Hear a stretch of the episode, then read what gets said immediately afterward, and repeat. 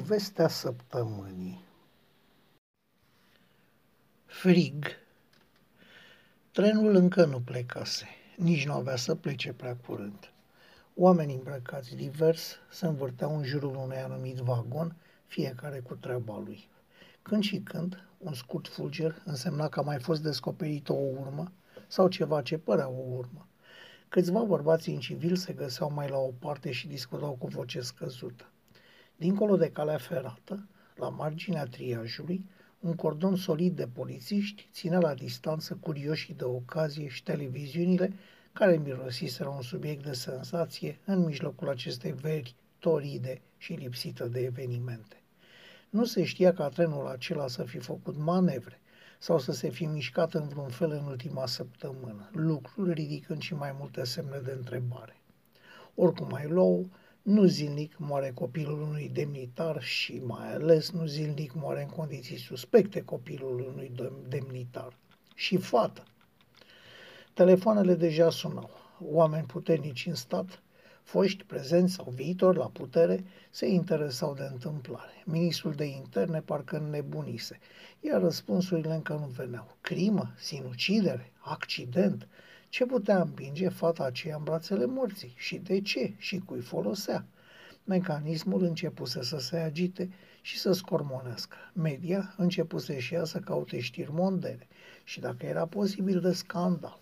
Nimeni nu stătea pe loc, toată lumea se agita, dând cu toții iluzia ocupării forței de muncă până peste limitele acceptabilului.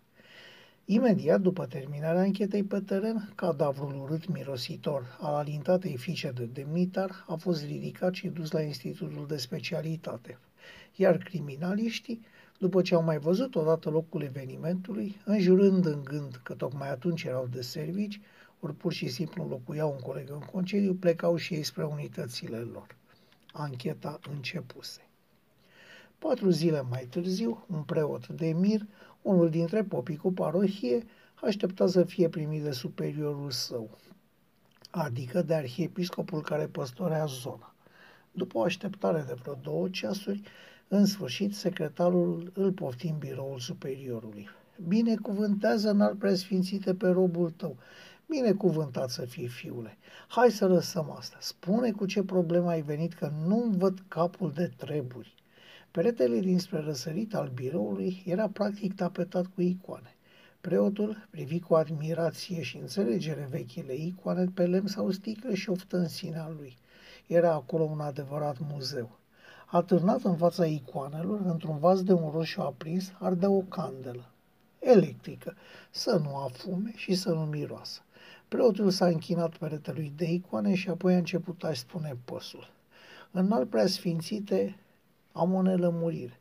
Nu știu cum este mai bine a proceda într-o problemă bisericească și aș vrea să cer lămurirea și îndrumarea unei minți luminate, una ca în alt preasfinției voastre ce atât de învățați sunteți. Eu singur nu știu ce să fac și teamă mi să nu greșesc. Ei, părinte, lasă că nici dumneata nu mi ești de lepădat, că te cunoaștem noi de mai multă vreme. Spunem, dar ce ai pe suflet, dar fi concis, te rog, cam toată ziua ocupată.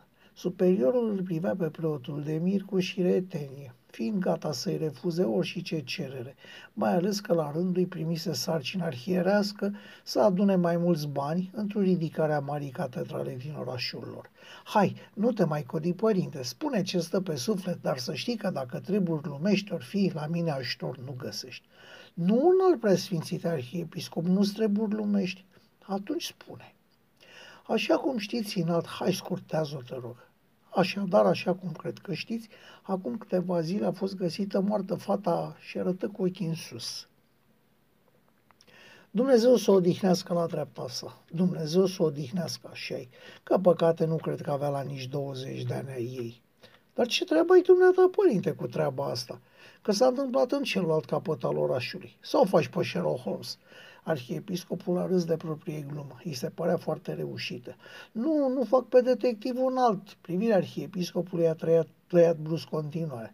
Dar familia locuiește în parohia noastră și de aici problemă. Hai, frate, spune odată că m-ai zăpăcit. Am o problemă cu mormântare. De ce? Păi, familia are un cavou mare în cimitir. Foarte bine, nu mai caută loc, dă veci. Ah.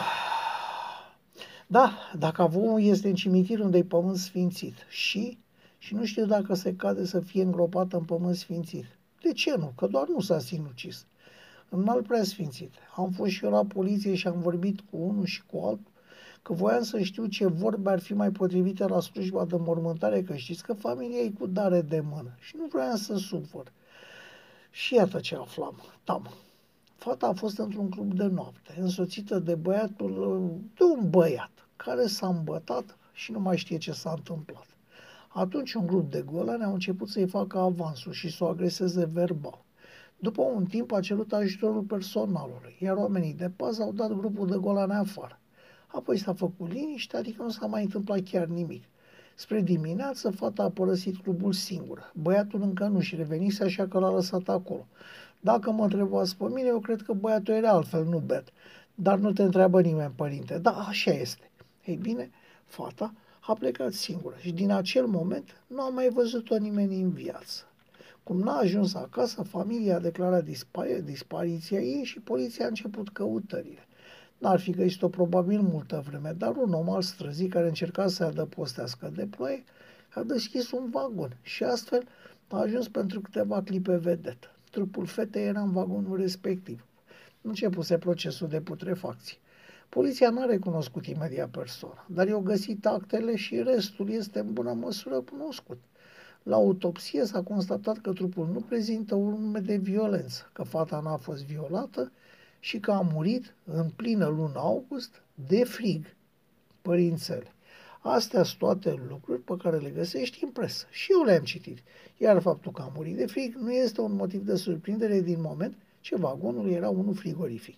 Știi, am verificat pentru că eram curios. Știi la cât ajunge temperatura în interior?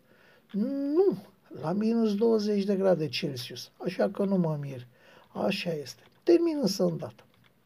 Fata a murit într-adevăr de frig, iar poliția presupune că cineva s-a luat după ea în încercarea de a o agresa sau ea nefiind din zona greșit drumul și a nimerit în triaj, nu se știe sigur.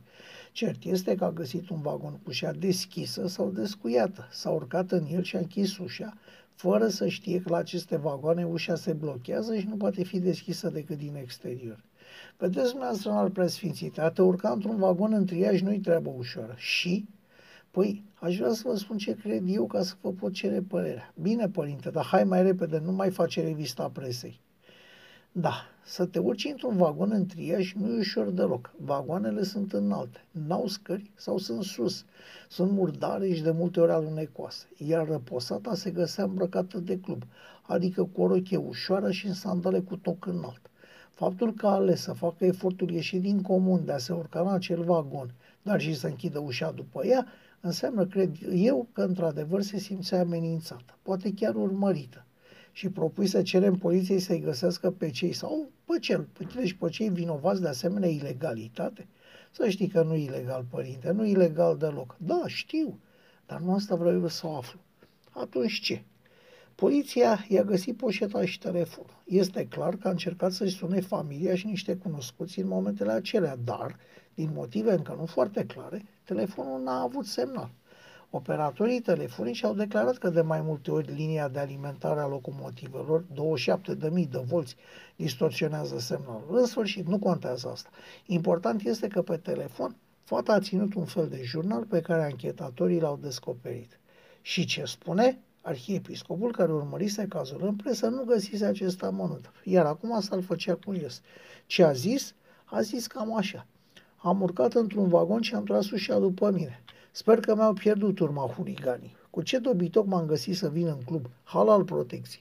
Mai bine luam bodyguardul tati, așa cum mi-a propus. Nu, că a aflat tata tot. Se face frig în vagon. Dar ce e un vagon frigorific? Este într-adevăr un vagon frigorific în pana mea. Unde puii mei m-am băgat? Cred că au plecat. Mai aprind o dată lanterna. Da, este unul frigorific. Nu ca știu eu cum arată, dar ăsta e tot acoperit cu metal albicios pe interior și, și se face frig. E foarte frig. Nici netul nu merge. Ce seară de căcat! Apoi, cu pauze de câte 5 la 10 minute, au mai fost câteva intervenții cu vocea din ce în ce mai slabă, mai stinsă. A dracului ușă nu se deschide.